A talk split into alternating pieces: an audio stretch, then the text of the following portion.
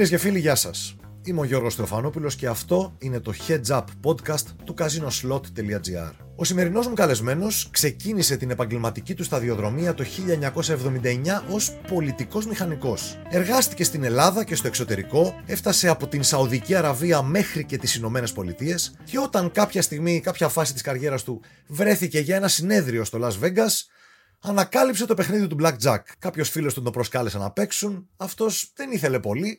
Στην πρώτη του επίσκεψη, μάλιστα, έχασε τα χρήματα που είχε μαζί του εκείνη την ώρα. Ένιωσε μάλιστα ότι γύρω του γελούσαν με τις αποφάσεις του, ένιωσε άσχημα και έτσι έβαλε σκοπό να μάθει πώς παίζεται αυτό το παιχνίδι σωστά. Ο Νίκος πήρε λοιπόν και διάβασε το βιβλίο Beat the Dealer του Edward Thorpe. Αν δεν γνωρίζετε για ποιο βιβλίο μιλάμε, να σας προτείνουμε να παρακολουθήσετε το mini ντοκιμαντέρ για τη ζωή του Θόρπ που θα βρείτε στο κανάλι Casino Slot στο YouTube. Από τότε που διάβασε αυτό το βιβλίο «Η ζωή του Νίκου» άλλαξε δραματικά. Μαζί μου λοιπόν είναι ο Νίκος Πανόπουλος, πρώην επαγγελματίας παίκτης Blackjack. Καλησπέρα Νίκο και ευχαριστώ πάρα πολύ που δέχτηκες την πρόσκληση να είσαι εδώ μαζί μου. Καλησπέρα Γιώργο. Είναι αλήθεια, είπα κάτι λάθος εδώ, θα τα πούμε στην πορεία; Όχι, σωστά τα είπες. Είχα βρεθεί στο Las Vegas για μια έκθεση πληροφορικής. Ήμουνα μαζί με έναν ε, άλλο συνάδελφό μου τότε στο χώρο της πληροφορικής. Επέμενε πάρα πολύ να πάμε στο καζίνο. Εγώ δεν είχα ξαναμπεί σε καζίνο. Τελικά με έπεισε να δοκιμάσουμε την τύχη μας. Έχασα 300 δολάρια και το βράδυ δεν μπορούσα να κοιμηθώ. Μιλάμε τώρα για 80-19. Πότε είναι αυτό, 1980 αρχές; Στα τέλη της δεκαετίας του 80. Τέλη της δεκαετίας, σωστά, δούλευες δηλαδή 10 χρόνια. Είπες για πληροφορική. Για να πιάσουμε λίγο τη ζωή σου από την αρχή, να πούμε δύο λόγια πρώτα. Σήμερα είσαι 68 ετών; Ναι. 68 είσαι γεννημένος το 54. Ε, Αθήνα, Κολονός, δεύτερο γυμνάσιο Αθηνών Αρένων. Πολυτεχνείο μετά το 1972 τελείωσες, ξεκίνησες να δουλεύεις στη Σαουδική Αραβία και πώς έμπλεξες με software; Στη Σαουδική Αραβία μπλέχτηκα με software. Ήταν ένα project που χρειάστηκαν να κάνουν ένα PERT για το project. Εκείνη την εποχή οι υπολογιστές, ο υπολογιστής που είχαμε ήταν ένας VAX τεράστιος. Η εταιρεία που είχε κάνει το software ε, ήταν μια αγγλική εταιρεία. Το software δεν, δεν μας ικανοποίησε και επιφορτίστηκα να λύσω εγώ το πρόβλημα. Έτσι ε, ξεσκόνησα τις γνώσεις που είχα από το Πολυτεχνείο για τον προγραμματισμό, έλυσα το, το πρόβλημα και μεταπίδησα στην πληροφορική. Έφτασες λοιπόν και έμαθες πληροφορική στη Σαουδική Αραβία, το, η οποία πληροφορική αργότερα σου χρησιμεύσε και στο Blackjack. Ναι, μου χρησιμεύσε, αλλά ε, όταν λέω ε, μετά από τη Σαουδική Αραβία μεταπίδησα στην πληροφορική. Ασχολήθηκα δηλαδή με την πληροφορική. Και ε, μάλιστα στα, ήμουνα στο R&D δύο εταιριών ε, που είχαν, ε, είχαν παρουσία στην Αμερική και γι' αυτό το λόγο βρέθηκα στην Αμερική. Μάλιστα. Σε ένα συνέδριο είπες λοιπόν, ήσουν εκεί; Ναι, ναι, ναι. Είσαι ήδη λοιπόν, έχεις σπουδάσει πολιτικός μηχανικός, δουλεύεις, μετά δουλεύεις ως software engineer και ειδικεύεσαι σε αυτό. Και ξαφνικά γνωρίζεις τον Blackjack στο Las Vegas. Για πες μας λοιπόν αυτή η ιστορία, όπως μας την είπες εν συντομία πριν, βρίσκεσαι στα τραπέζια, χάνεις. Πώς ένιωσες άσχημα, μου φαίνεται περίεργο που ένιωσες ότι άλλοι κοιτούσαν περίεργα. Ναι, αυτό που με ενέχλησε πιο πολύ δεν ήταν η χασούρα, όσο το ότι οι άλλοι παίχτες στο τραπέζι που έπαιζαν blackjack mm ε, θεωρούσαν τις αποφάσεις μου αστείες ή κακές και γελούσαν. Ε, γελούσαν ειρωνικά δηλαδή με το δικό μου παιχνίδι. Ναι το παιχνίδι δηλαδή ενός τελείως αρχάριου. Και εκεί σκέφτηκα ότι για να μην ξαναγίνω ρεζίλι, την επόμενη φορά που θα πήγαινα στο καζίνο, θα έπρεπε να μελετήσω ή φανταζόμουν ότι υπήρχε μια στρατηγική που εντάξει δεν θα μπορούσες να κερδίσεις το καζίνο, αλλά δεν θα προξενούσες γέλιο στους άλλους παίκτες, ας πούμε. Κατάλαβα. Και ε, ψάχνοντας το στο ίντερνετ έπεσα πάνω στο, σε διάφορους τύπους που ισχυριζόταν ότι το παιχνίδι ήταν beatable. Ένας που μου κίνησε την, ε, το ενδιαφέρον λόγω του background που είχε ήταν ο Dr. Thorpe, ο οποίος ήταν PhD στα μαθηματικά. Ε. Ναι, ναι. Μελέτησα ειδικά, το βιβλίο του. Το Beat the Dealer, το best seller που... Το Beat the Dealer, ναι. Να σημειώσω εδώ, είπες για ίντερνετ και μιλάμε για τέλη της δεκαετίας του 80. Είχες πρόσβαση στο ίντερνετ; Είχα, ναι, τότε είχα. Ε, ενώ ήταν σπάνιο, έτυχε να έχω λόγω της δουλειάς που έκανα. Μάλιστα. Και διαβάζοντας το βιβλίο του Thor, το Beat the Dealer, πίστηκες αμέσως ότι δουλεύει και ξεκίνησες να το βάλεις σε εφαρμογή; Πώς πήγε μετά η διαδικασία; Όχι. Παρόλο που έχω μαθηματική παιδεία, το βιβλίο του ήταν έξω από την εμβέλεια των δικών μου μαθηματικών. Αλλά μπορούσα και σκέφτηκα ότι μπορούσα να το τεστάρω, να τεστάρω τον αλγόριθμο που έδινε αν είναι αληθής ή όχι, να το τεστάρω με software. Έκανα λοιπόν ένα software για να τεστάρω αυτό το, τον αλγόριθμο του Thor. Και το software αποκρίθηκε ότι ναι, κερδίζει σταθερά ο παίκτης. Οπότε το επόμενο βήμα ήταν να γίνω παίκτης, δηλαδή να, να δοκιμάσω να κερδίσω. Τότε πήγαινα συχνά στο Σαν Χωσέ, που είναι κοντά στο Σαν Φραντζίσκο, ε, γιατί εκεί είχαμε ένα representative ε, office με την ε, εταιρεία και από Παρασκευές μέχρι Κυριακή την κοπανούσα και πήγαινα στο, στο Las Vegas για να τεστάρω το, το software και να παίξω. Και πώς πήγε αυτές οι επισκέψεις, πώς πήγανε; Πήγαν πάρα πολύ καλά, δηλαδή σε ένα τρίμηνο βρέθηκα να είμαι κοντά σε 100.000, λίγο πιο κάτω από 100.000. Αλλά για να είμαι ειλικρινής, μέσα σε ένα 20 ημέρα έχασα 60.000 δολάρια και εκεί πέρα συνειδητοποίησα ότι ε, τα πράγματα δεν είναι τόσο εύκολα. Μάλιστα. Και τότε άρχισα να σκέφτομαι το ρίσκο της καταστροφής, και ε, ενδιαφέρθηκα για τα μαθηματικά του Κέλλη Κριτέριον και τον θεώρημα Μοντιλιάνη-Μοντιλιάνη που είδα ότι ταιριάζει πιο πολύ από όλα, έτσι, από τα οικονομικά μαθηματικά στο, στη δουλειά που έκανα τότε, στο Blackjack. mm Ο Μοντιλιάνη με την εγγονή του έχουν γράψει ένα, ένα θεώρημα. Ένα ε, Μοντιλιάνη ναι. Risk Adjusted Performance και ουσιαστικά μετράει το ρίσκο σε θέματα επενδύσεων. Κάτι που έκανε και ο Κέλλη με το Κέλλη Κριτήριον. Συζητάμε τώρα για όρους. Το risk of ruin είναι όρος, το, το ρίσκο της καταστροφής. Ναι, ναι. Να έχουμε δηλαδή στην, ε, σε τέτοια παιχνίδια και σε τέτοιες επαναλήψεις επενδύσεων να μην ρισκάρουμε να χάσουμε όλο μας το κεφάλαιο. Αυτός είναι ο στόχος. Ναι, ακόμα ναι, και η έννοια του risk averse που γίνεται στην πράξη, ας πούμε, όταν, ε, όταν παίζεις blackjack. Δηλαδή υπάρχουν περιπτώσεις που πρέπει να χωρίσεις, έχεις δύο τεσσάρια ας πούμε και έχεις ε, την επιλογή να κάνεις double ή να κάνεις split.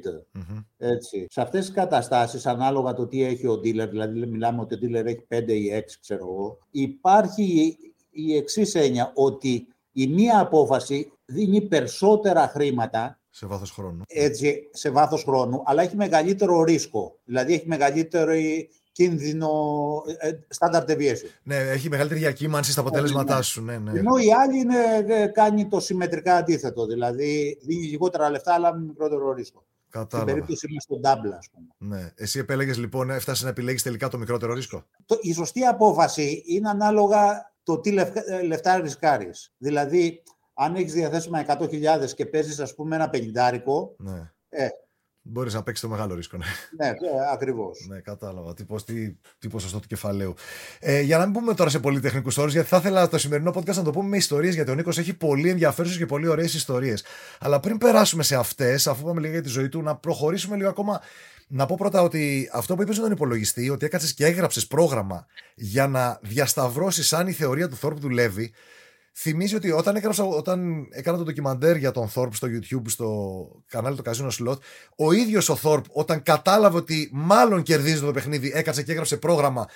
Αλλά στην εποχή του είχε τον IBM 702, τον είχαν στο πανεπιστήμιό του και έκατσε εκεί και έγραψε πρόγραμμα και για μέρες το έβγαζε αποτελέσματα. Ακριβώς, ακριβώς. Ε, πέρασα κι εγώ από αυτή τη φάση. Ναι. Έτσι. Δηλαδή, ε, εντάξει, για να φτιάξω το πρόγραμμα, γιατί δεν το φτιάχνα, ε, το, το έκανα part-time τη δουλειά, χρειάστηκε ένας μήνας.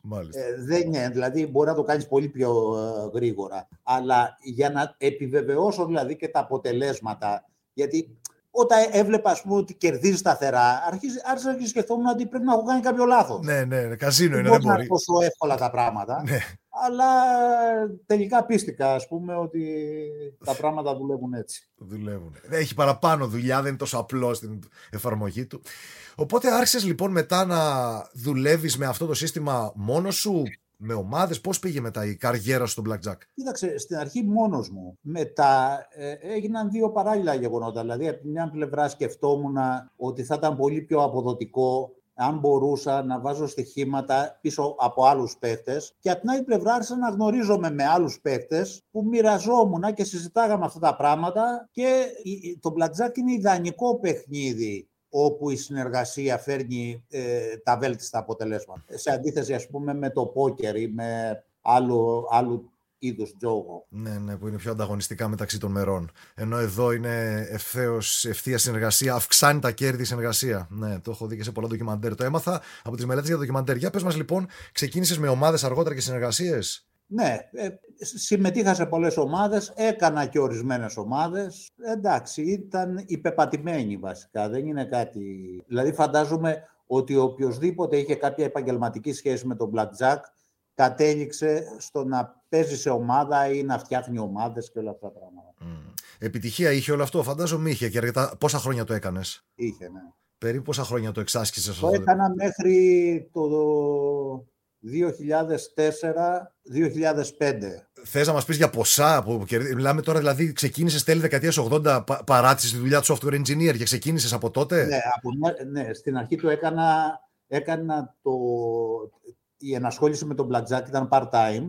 Ε, μετά όμως ε, σκέφτηκα ότι ε, έπρεπε να αφοσιωθώ στο Blackjack γιατί έφερε περισσότερα λεφτά. Μάλιστα και έφερε περισσότερα λεφτά. Για ποσά δεν θες να μιλήσεις για εντυπωσιακά νούμερα και μεγάλα και τέτοια; Υπάρχει και πορεία.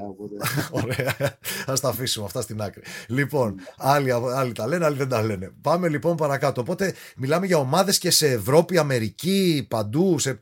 Πώς ε, δραστηριοποιηθήκατε, Εξαπλωθήκατε σε όλο τον κόσμο; Όπου υπήρχε καζίνο βασικά ναι. στη Βόρεια Αμερική και στην Ευρώπη. Α, οκ και με συμπατριώτες Έλληνες αρκετούς ή και με ξένους. Πολλές φορές και με Έλληνες συμπατριώτες. Που πηγαίναν εκεί, ερχόντουσαν, ταξιδεύατε, οργανώνατε ναι. και τα ναι. ταξίδια. Μάλιστα. Πάμε λοιπόν τώρα, γιατί όταν όσο μπλέκουμε σε λεπτομέρειες των ομάδων, αρχίζουμε να μπλέκουμε σε περίεργες λεπτομέρειες. Πάμε παρακάτω σε θέματα ιστοριών που έχεις κάποιες πολύ ενδιαφέρουσες ιστορίες, τις οποίες μου ανέφερες περιφραστικά λίγο. Θα ήθελα να εμβαθύνουμε.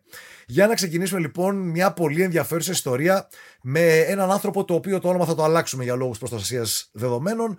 Θα τον πούμε απλά και λαϊκά Μπάμπι. Ναι, ο Μπάμπης. Ο Μπάμπης ε, ήταν μορφή στα καζίνο ή είναι μορφή γιατί ο άνθρωπος ε, είναι καλά στην υγεία του. Η ιστορία που θα σου πω, που θα τη διηγηθώ τώρα, συνέβη σε κάποιο καζίνο της ε, Ελλάδας. Ο Μπάμπης, τότε εκείνη την εποχή, υπήρχε ένα site bet στα, στο Blackjack, το over-under. Το στίχημα δηλαδή για το αν τα δύο φύλλα που θα σου μοιράσει ο dealer, τα δύο πρώτα φύλλα, θα είναι μεγαλύτερα ή μικρότερα του 13.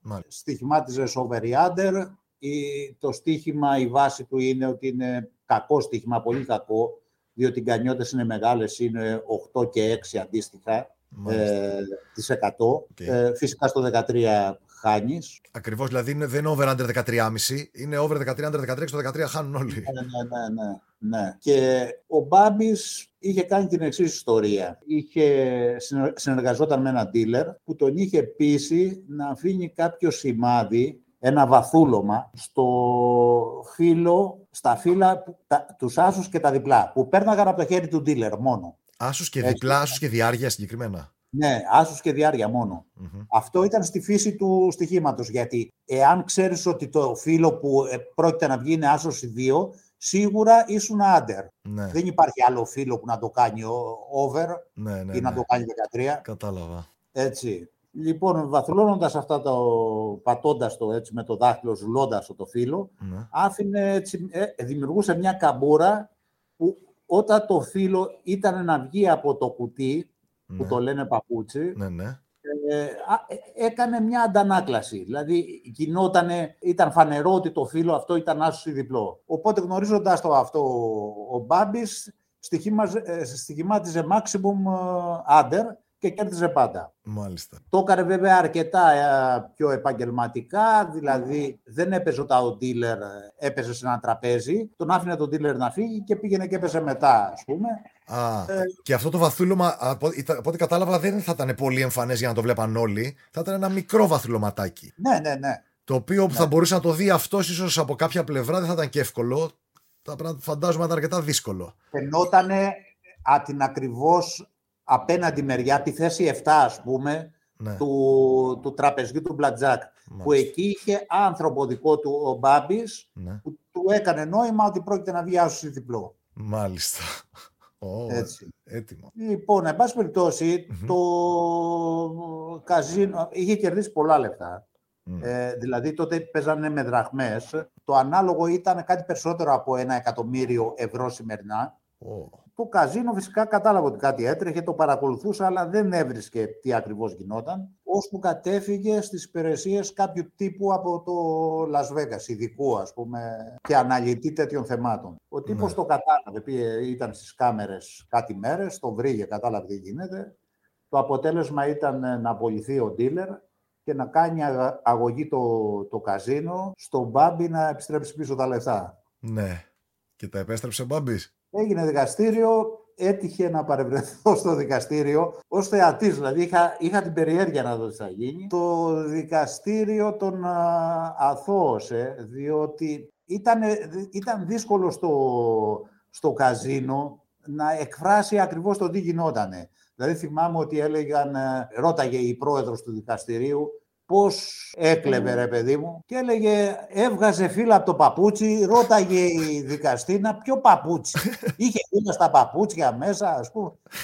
Ε, οι δικηγόροι προσπαθούσαν να εξηγήσουν τι γινόταν, είχαν φέρει το device αυτό που το λένε παπούτσι. Τελικά ο Μπάμπης σηκώθηκε στο τέλος και έβγαλε ένα λόγο, δηλαδή λέει θέλω να κάνω κυρία Πρόεδρος μια ερώτηση στους κατηγόρους μου. Εγώ τα φύλλα τα πιανα Ρωτάω αυτό το πράγμα, τα έπιανα. Ε, όχι, λένε, αυτοί δεν τα έπιανα. Και λέει, άμα ο άνθρωπο, επειδή έτυχε και κέρδισα, θέλω να μου πάρουν τα λεφτά πίσω και κάτι τέτοια. Εκεί κλάφτηκε και τον αδώσα. λοιπόν. Ε, παίζει και το δεν ακουμπούσε τα, τα φύλλα και πάνω εκεί βασίστηκαν κι άλλες υπερασπίσεις. Ναι, κάποιοι δεν τα ναι, κατάφεραν ναι. όμως. Το ζήτημα είναι ότι ο dealer με το, έπιασε δουλειά σε άλλο καζίνο και την ξανά έκανε δουλειά με τον Μπάμπη. Μπράβο τους, μπράβο τους, ήρωες. Λοιπόν, ρε το Μπάμπι, πολλά πολλά χρήματα και ειδικά για παλιότερα μιλάμε για πολλά, πολλά χρήματα. Ωραία, έχουμε καλή ιστορία, καλή ιστορία για ξεκίνημα, δεν μπορώ να πω. Για πάμε στις επόμενες. Ποια να διαλέξω από αυτές που μου έχεις αναφέρει περιστασιακά και είναι όλες Λουκούμι. Για πάμε σε αυτή με τα ζάρια, είναι πολύ ωραία. Με τα ζάρια. Ναι, σε, σε κάποιο ταξίδι στην Αμερική, κάποιος mm-hmm. γνωστός μου που ζει στην Αμερική, στο Las Vegas, με σύστησε με έναν τύπο ο οποίος ήταν ε, dice dominator, δηλαδή μπορούσε, ισχυριζόταν, αλλά αποδείχθηκε ότι είχε δίκιο, ότι μπορούσε να φέρει οποιαδήποτε, όποια ζαριά ήθελε. Μάλιστα. Είναι, αυτό είναι πραγματικά απίστευτο. Να, δηλαδή το έχω διαβάσει, το έχω μελετήσει, έχω δει τύπους που το υποστηρίζουν. Έχω δει άλλους να λένε αποκλείεται με τους καθρέφτες, με τα διαμάντια. Δεν γίνεται.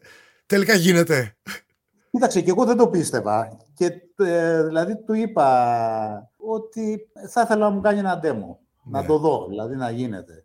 Ναι. Αυτός είχε κάτι προβλήματα γενικά, δεν έπαιζε στο, στο Las Vegas, είχε μαζέψει αρκετές πόκινες σε τα καζίνο, αλλά μου πρότεινε να πάμε σε ένα καζίνο ε, εκτός Las Vegas, να, να μου κάνει την επίδειξη εκεί και αν ήθελα να, το, να, να, να στοιχηματίσω κι εγώ υπέρ του. Το δέχτηκα, δεν στοιχημάτισα υπέρ του, δηλαδή φοβόμουν, δηλαδή ε, θεωρούσα ότι η ιστορία είναι απίθανη το να μπορεί να φέρει οποιαδήποτε ζαριά. Πήγαμε σε ένα καζίνο στο δρόμο προς το Σαν Χωσέ, που κάνει 60 χιλιόμετρα έξω από το Las Vegas και ο τύπος περίμενε, μου είχε πει τι έπρεπε να κάνω, ώσπου πήρε τα ζάρια, έτσι, ε, έριξε τρεις-τέσσερις ζαριές δοκιμαστικές, ας πούμε, έτσι, όχι τίποτα περίεργα. Και μετά μου είπε να στοιχηματίζω hard day στην επόμενη ζαριά. Δηλαδή ότι θα έρθουν ντόρτια η επόμενη ζαριά θα είναι ντόρτια. Πήρε τα ζάρια, γύρισε γύρω από τον εαυτό του σαν σφυροβόλος, έριξε τα ζάρια, φύγαν, χτυπήσανε στα πλαϊνά, όχι απέναντι, στον καθρέφτη που είναι στο πλάι και γυρίσανε σχεδόν με την ίδια γωνία που είχαν χτυπήσει στο καθρέφτη πίσω και βρέθηκαν ντόρτια. Ε, άκουσα congratulations, χειροκροτήματα κτλ. Τα, 10 δολάρια γίναν 300. Α σημειώσω ότι αυτό το στοίχημα είναι πολύ κακό στοίχημα. Έχει μια γκανιότα, αν δεν κάνω λάθος, 17%. το παίζουν οι μουρλοί, ας πούμε. Που συνολικά τα ζάρια είναι από τα παιχνίδια με τη μικρότερη γκανιότα σε κάποια στοιχήματα. Ναι, ναι, αυτά όμως. Ε, συμπληρώνει επί 30. Οι δυνατές ζαριές είναι 36. 36. Ναι. Άρα καταλαβαίνεις, ας πούμε. Ναι. Έτσι. Μου λέει, άστα, τα, άστα πάνω τα 300. Πάνω; Πάλι στο, στα τόρτια; Να πάμε στα τόρτια. Στα, αυτά. Και η επόμενη ζαριά θα είναι τόρτια. Η επόμενη ζαριά ξανά ήταν τόρτια. τα 300 γίνονται 9.000. Και το καζίνο είχε πέσει, πώς το λένε, δεν υπήρξαν, ενώ στην προηγούμενη ζαριά χειροκρότησαν. Ναι. Για το ίδιο παίξιμό μου, ας πούμε. Ναι. Τώρα δεν χειροκρότησαν, ας πούμε. Εντάξει, άρχισαν να μετράνε 9 χιλιάρικα και ο Μπάμπης μου λέει να ρίξω ζαριά για 3 χιλιάρικα. Να τα αφήσω, να, να, να τραβήξω 6 και να αφήσω 3. Να, να σημειώσω, ο Μπάμπης τον βαφτίσαμε Μπάμπη και αυτόν είναι το μόνιμο ναι, παρασοκλήμα. Να Μπάμπη, ναι. ναι, ναι. Λοιπόν, να αφήσεις και τα 9 χιλιάρικα πάνω στα ντόρια πάλι. Να αφήσω 3. 3 χιλιάρικα. Έτσι. Το όριο ήταν 2 Μάλιστα. για αυτό το στοίχημα. Και μου λέει άστα 3. Τέλος πάντων, ε, ήρθε ένας άνθρωπος εκεί, ένας ο shift manager, ε, το, μια ζαριά για 3 χιλιάρικα. Λέει εντάξει, στο τέλος ρίξτε. Να δεχτώ το στοίχημα. Ξανά ντόρια. Το απίθανο. Λοιπόν, τώρα εντάξει, καταρχήν πήραν τα ζάρια και τα μετρήσαν. Τα ζάρια τα μαζέψαν και τα ζυγίσαν. Και τα σε μηχάνημα. Για να και εντάξει, είχαν κρατήσει. Δηλαδή, εγώ καταλάβαινα ότι υπήρχε μεγάλη ένταση. Ο, ο Μπάμπης δεν το καταλάβαινε και μου έλεγε να αφήσω 30 χιλιάρικα. να παίξει κι άλλα. Εγώ κοιτούσα, δηλαδή ήμουν, είχα βρεθεί. να μην είναι δικά μου τα λεφτά, να είναι δικά... αλλά καταλάβαινα ότι τα πράγματα πηγαίναν σε όξυνση. Τέλος πάντων, επειδή επέμενε πολύ, λέω εγώ, είναι δυνατό να ρίξω μια τελευταία ζαριά για 30 χιλιάρικα. Έρχεται ένα τύπος μου λέει, θες να ρίξεις για 30, λέω ναι. Λοιπόν, ε, πάρ τα ζάρια και ρίχνει. Ο, ο άλλος είναι έξω. Λέω, αυτός έχει τη ράση. Αυτό είναι. Έξω και εσύ μου λέει. Μας διώξαμε. Δεν καταλαβαίνω ακριβώς τι γίνεται, αλλά αφόσον χάνουμε από αυτούς. Λοιπόν, έχει και μια συνέχεια ιστορία. Δηλαδή, ε, σε επόμενο ταξίδι για το Las Vegas, νομίζω τον επόμενο χρόνο ή το μεθεπόμενο, ε, συνάντησα τον άνθρωπο που μας είχε γνωρίσει. Και το ρώτησα τι κάνει ο Μπάμπης; Ναι. Έτσι. Και μου λέει, άστα, λέει, ήταν στενοχωρημένος, ε, είχε μείνει κόκαλο, δηλαδή δεν είχε λεφτά και είχε έρθει να το βοηθήσω και μου ζήτησε να το βοηθήσω να ρίξει μια ζαριά. Ε, πώς να ρίξεις ζαριά και τα λοιπά. Και μου είπε, δώσαμε ραντεβού, δώσανε ραντεβού στη γέφυρα που συνδέει το MGM με την Τροπικάνα. Υποσχέθηκε ότι θα πάει, πήγε και βλέπει τον Μπάμπι τιμένο Ρωμιό παπά, εκεί με καλυμάκι και δεν. Παπά, με ράσα. ναι, του δίνει 100 δολάρια και του λέει θα τα βάλεις ε, όταν σου κάνω νόημα στο hard day, να πούμε στην επόμενη ζάρια. Ντόρτια πάλι, ναι. Είχε εκπαιδευτεί στα ντόρτια. Τέλο πάντων, πήγε και αυτός πήρε τα ζάρια κάποια στιγμή ο Μπάμπης, περίμενε ο παπάς, πήρε τα ζάρια ο παπάς, βάζει τα 100, σουτάρει τα ζάρια ο παπάς, γυρίζει, κοιτάει, έχουν έρθει ντόρτια. Ψάχνει να δει τον παπά, που δεν είχε στιγματίσει και πετάξει μόνο τα ζάρια. Ναι. είχε φύγει έξω από το καζίνο. Μην το δούνε και δεν το δώσουνε. δεν ξέρω τι. Η διοίκηση είναι του άλλου. Δεν... Τα ρίξε τα στάρια και έφυγε κατευθείαν πριν δει ναι. καν πόσο ήρθε. Ναι. Τέλος πάντων, πήρε τρία χιλιάρικα, τον περίμενε ο, ο παπάς απ' έξω, του λέει: Δώσε μου τα τρία χιλιάρικα. Ο άλλος του έκανε πλάκα, του λέει: Δεν ήρθε ντόρτια, του ήρθε 5-4. Του λέει: Α μαλακίες. Επειδή δεν το είδε, έριξε τη ζαριά και έφυγε. Πήγε άλλος να τον ναι. φάει, να του πει: Δεν ήρθε ντόρτια. Ναι. και όλος ήξερε σίγουρα ότι είχε φέρει ντόρτια. Αυτός ήταν. Δεν είναι ο ίδιος Μπάμπης, να ξεκαθαρίσω. Δεν είναι ο ίδιος Μπάμπης ναι, πριν ναι, με το, με το παπούτσι στο ελληνικό ναι, καζίνο. Άλλος. Απλά τον βαφτίσαμε και αυτόν Μπάμπη για να προστατέψουμε τι τις ταυτότητες των εμπλεκομένων, γιατί είναι ιστορίες λίγο περίεργες. Οπότε αυτός ο, ο δεύτερος Αμερικανός, Ελληνοαμερικανός, ότι ήταν στην Αμερική, έφερνε ό,τι ζαριά, δηλαδή τα τεσσάρια τα είχε, τα, τα ντόρτια τα είχε για πλάκα, ό,τι πότε ήθελε. Ναι, από μια συζήτηση που έκανα μαζί του ήταν το εξής, ότι για αυτόν το κρίσιμο ήταν να έχει το τραπέζι με τα ζάρια. Το, το τραπέζι των κράπς, ναι. Αυτό το... Το, το, το τραπέζι των κράπς να έχει από κάτω μάρμαρο και όχι ελαστικό. Να μην είναι ελαστικό. Α, σε να, κάποια... Να μην ζουλιέται. Αυτό τον ενδιαφέρει. Κάτω από την τζόχα να έχει μάρμαρο, ναι, να χτυπάνε. Ναι, ναι, ναι. Και για την τροπικάνα που ήθελε να πάει ήταν τέτοιο τραπέζι. Όλα τα άλλα τραπέζια στο Las Vegas έχουν, είναι πια ελαστικά. Δεν, ε, δεν δουλεύει αυτό το πράγμα. Αυτό άλλαξε Έτσι. κάποτε. Πριν ήταν μάρμαρο και αργότερα βάλαμε μαξιλαράκια. Ναι, ναι. Λέ, λένε ότι αυτή είναι η επιρροή του Μπάμπη στο παιχνίδι. Αυτού του, του Μπάμπη. Αυτού του κύριου. Ναι, ναι, αυτού του Μπάμπη. Ενώ του άλλου Μπάμπη είναι που αναφέραμε την πρώτη φορά με το παπούτσι και το αυτό, mm. ήταν οι τρίχες που έχουν μπει στο, στο device, στο παπούτσι μπροστά, ώστε να μην φαίνεται το φύλλο που πρόκειται να βγει. Α, έχουν μπει κάτι μικρές μαύρες τρίχες που κάθετες. τις οποίες ξύνει το φύλλο όπως βγαίνει και τις κατεβάζει ώστε να μην φαίνεται από μακριά αντανάκλαση. Και, Ακριβώς. και αυτή ήταν η επιρροή του πρώτου Μπάμπη που κέρδιζε με το over-under. Μετά από αυτό έγινε. Ναι. Μάλιστα. Και εδώ ο δεύτερος, ο κύριος που και αυτόν τον είπαμε, Μπάμπη, να μπερδέψουμε το κοινό, και ο δεύτερος με τα ζάρια, επηρέασε λέει ότι άλλαξε το, το, την επιφάνεια πάνω στα οποία αναπηδούν τα ζάρια. Κάτι μου θυμίζει αυτή η ιστορία. Λοιπόν, για πάμε παρακάτω τώρα. Πολύ ενδιαφέρουσες, πολύ ωραίες ιστορίες. Αυτό με τα ζάρια πραγματικά μου φαίνεται απίστευτο και είσαι η μόνη πηγή που εμπιστεύομαι ανθρώπου που μου λέει ότι δουλεύει και δεν θα το πίστευα. Είναι και εγώ, αν δεν το είχα δει, δεν θα το πίστευα. Δηλαδή είναι κουφό, ας πούμε, αλλά εντάξει, τι να σου πω. Κάπως το κάνουν. Το είδα. Να, να πούμε ότι δεν είναι απλά ότι πετάνε τα ζάρια σε- στην επιφάνεια. Υποχρεώνονται να χτυπήσουν τα ζάρια σε κάποιο τοίχο από το γύρω-γύρω που έχουν τα κραπ στην Αμερική. Στις ζαριές που είδα εγώ, δεν χτύπησαν ποτέ τον απέναντι τύπο- τοίχο. Χτύπαγαν τα τζάμια. Στο πλάι. Αυτό μήπως τώρα έχει αλλάξει και αυτό, γιατί νομίζω τώρα ο κανόνας είναι να χτυπήσει τον απέναντι.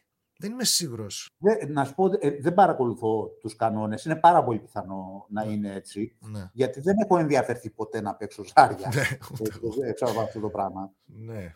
Ωραία, πολύ ενδιαφέρουσα ιστορία. Λοιπόν, τι άλλο έχεις να μας πεις από την Αμερική, γνωριμίες, πού γνώρισες ενδιαφέροντες ανθρώπους όλα αυτή την, στα ταξίδια σου με τις ομάδες, με τον Blackjack, τι άλλους ανθρώπους γνώρισες; Ε, γνώρισα συναδέλφους πολλούς, έτσι. Και τους έχω γνωρίσει συναδέλφους που δουλεύαν στην Αμερική, ερχόσαν Ευρώπη, τους έβλεπα στην Ευρώπη. Τότε ήταν η Γαλλική Ριβιέρα που ε, είχε πολλά μαζεμένα καζίνο και δεχόσατε μεγάλα στοιχήματα. Δεν έχουν και μεγάλη γκανιότα όλα αυτά εκεί. Δεν έχουν κάτι σε κάποια παιχνίδια, νομίζω. Α το πόκερ μου έχει μείνει ότι έχουν πολύ μεγάλη, ότι έχουν, έχουν no cap. Α, Έχουν, έχουν μεγαλύτερα την Αμερικανική γκανιότα, ναι. το Blackjack, αλλά ε, ήταν καλά παιχνίδια. Οκ. Έτσι. Σημειωτέον ότι οι κανονισμοί στο blackjack ε, αλλάζουν συνέχεια. Φυσικά το counting καταστρέφεται με τις μηχανές ανακατώματος. Εν πάση περιπτώσει είχα γνωρίσει συναδέλφους ε, που τους πρωτοσυνάντησα στη Ριβιέρα, με φιλοξένησαν μετά στην Αμερική, δουλέψαμε μαζί. Τους γνώρισες εκεί, γνώρισες στη Γαλλική Ριβιέρα κάποιους; Τι έγινε, έχει κάποια ιστορία εκεί να μας πεις που, ξεκιν... που έχει ζουμί; Ναι, ε, έτυχε και γνώρισα ένα, ένα ζευγάρι, έναν ε, Ελβετό που ζούσε όμως Νέα Υόρκη και μια Βραζιλιάνα. Ε, δουλέψαμε πολύ μαζί, δουλέψαμε και στην Αμερική. Αυτοί δουλεύανε πιο παλιά στο team της, λεγόμενη, της Μαρίας της Χοντρής. Αυτή ήταν Ελληνίδα τρίτης γενιάς, δεν μίλαγε ελληνικά. Είχε οργανώσει μια ομάδα που ήταν περίπου 100 άτομα. Δηλαδή, φαντάζομαι ότι δεν ήταν ποτέ όλοι μαζί. 100. Έτσι. Ναι. Αλλά ε, ο- είχε οργώσει όλη τη Βόρεια Αμε- Αμερική. Ε, είχε κάνει εταιρεία και είχε πάρει, πώς το λένε, tax ε, identification number ε, από το IRS. Εφορία, δηλαδή δηλωνώντα την εφορία κανονικά η εταιρεία; Ε, εί- είχε δηλώσει κέρδη 7 εκατομμύρια και φορολογήθηκε αναλόγως. Έτσι. Δηλωμένα κέρδη 7 εκατομμύρια από την Ναι. ομάδα της. Δηλωμένη ήταν και η ομάδα του MIT. Είχε, δι- είχε, είχαν κάνει ένα σύστημα με μια εταιρεία κι αυτή. ναι, κοίταξε, άμα θες να εμφανίσεις τα λεφτά Ναι, και ε, ξεπερνάνε κάποιο όριο, δεν υπάρχει άλλος τρόπος. ναι, σωστό. Πρέπει να τα φορολογήσεις, να τα πα νόμιμα. Και ψάχνουν εταιρείες που Ναι, έχουν τη μικρότερη δυνατή ακριβώς. φορολογίας. Ναι, ναι. Ο- ο- Σημειωτέων ότι ο τζόγος στην Αμερική είναι απο- απενοχοποιημένος. Ναι, δηλώνουν επαγγελματίες ζωγαδόροι. ναι. Δηλώνεται, δηλώνεις τζογαδόρος, ξέρω εγώ, και κάνεις τα, τη φορολογική σου δήλωση κανονικά και όλα αυτά τα πράγματα. Έτσι. Όντως. Έχω κάνει κάμποσες. Α, ναι. Έκανες στην Βέβαια. Αμερική, έκανες. Δήλωσε. Βέβαια. Α, όταν έμενες εκεί. Πολύ ωραία η Μαρία η Χοντρή, δεν την ξέραμε εδώ στην Ελλάδα να τη βρούμε. Την... Θα τη βρούμε. Ζει τώρα, λες αυτή; Πρέπει να ζει.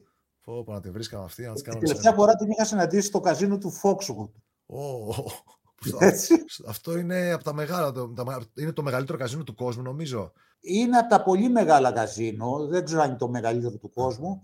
Βασικά είναι ένας ολόκληρος ουρανοξύστης μέσα σε ένα δάσος. Πω, πω. έτσι, που έχει τα, ε, ξέρω εγώ, τα 3, 4, 5 πατώματα είναι καζίνο Ναι. και ε, οι υπόλοιποι όροφοι είναι ξενοδοχείο. Θυμάμαι εκεί γινόταν και World Poker Tour event που είχα σχολιάσει και το θυμάμαι που το δείχναν απ' έξω, αλλά παλιά που το είχα Ναι. κάνει. Ε, Χωρίς, χωρίς να ανοίγει άλλες αίθουσες. Το, το poker room, το κλασικό πα- poker room που έχει το Fox, Ναι. είναι 120 τραπέζια. πω, Δεν τα έχει κανένα καζίνο στο Las Vegas, τόσα τραπέζια. Ναι, αρκετά σίγουρος. Ναι, μόνο όταν διοργανώνουν events και βάζουν σε αίθουσες τραπέζια για να ναι, κάνουν το. Ναι, ναι, σε αίθουσες βάζουν πολλά. Ναι, ναι, αλλά αυτό έχει το πιο μεγάλο poker room στον κόσμο, 120 τραπέζια, το Fox. Ναι, ναι, ναι. Μακάρι να τη βρίσκαμε τη Μαρία αυτήν. Τώρα βέβαια δεν είναι και political correct να τη λέμε η Μαρία Χοντρή, θα βρίσκαμε κάτι πιο διαφορετικό. Ε, έτσι τη λέγανε. Έτσι τη λέγανε. πω τώρα.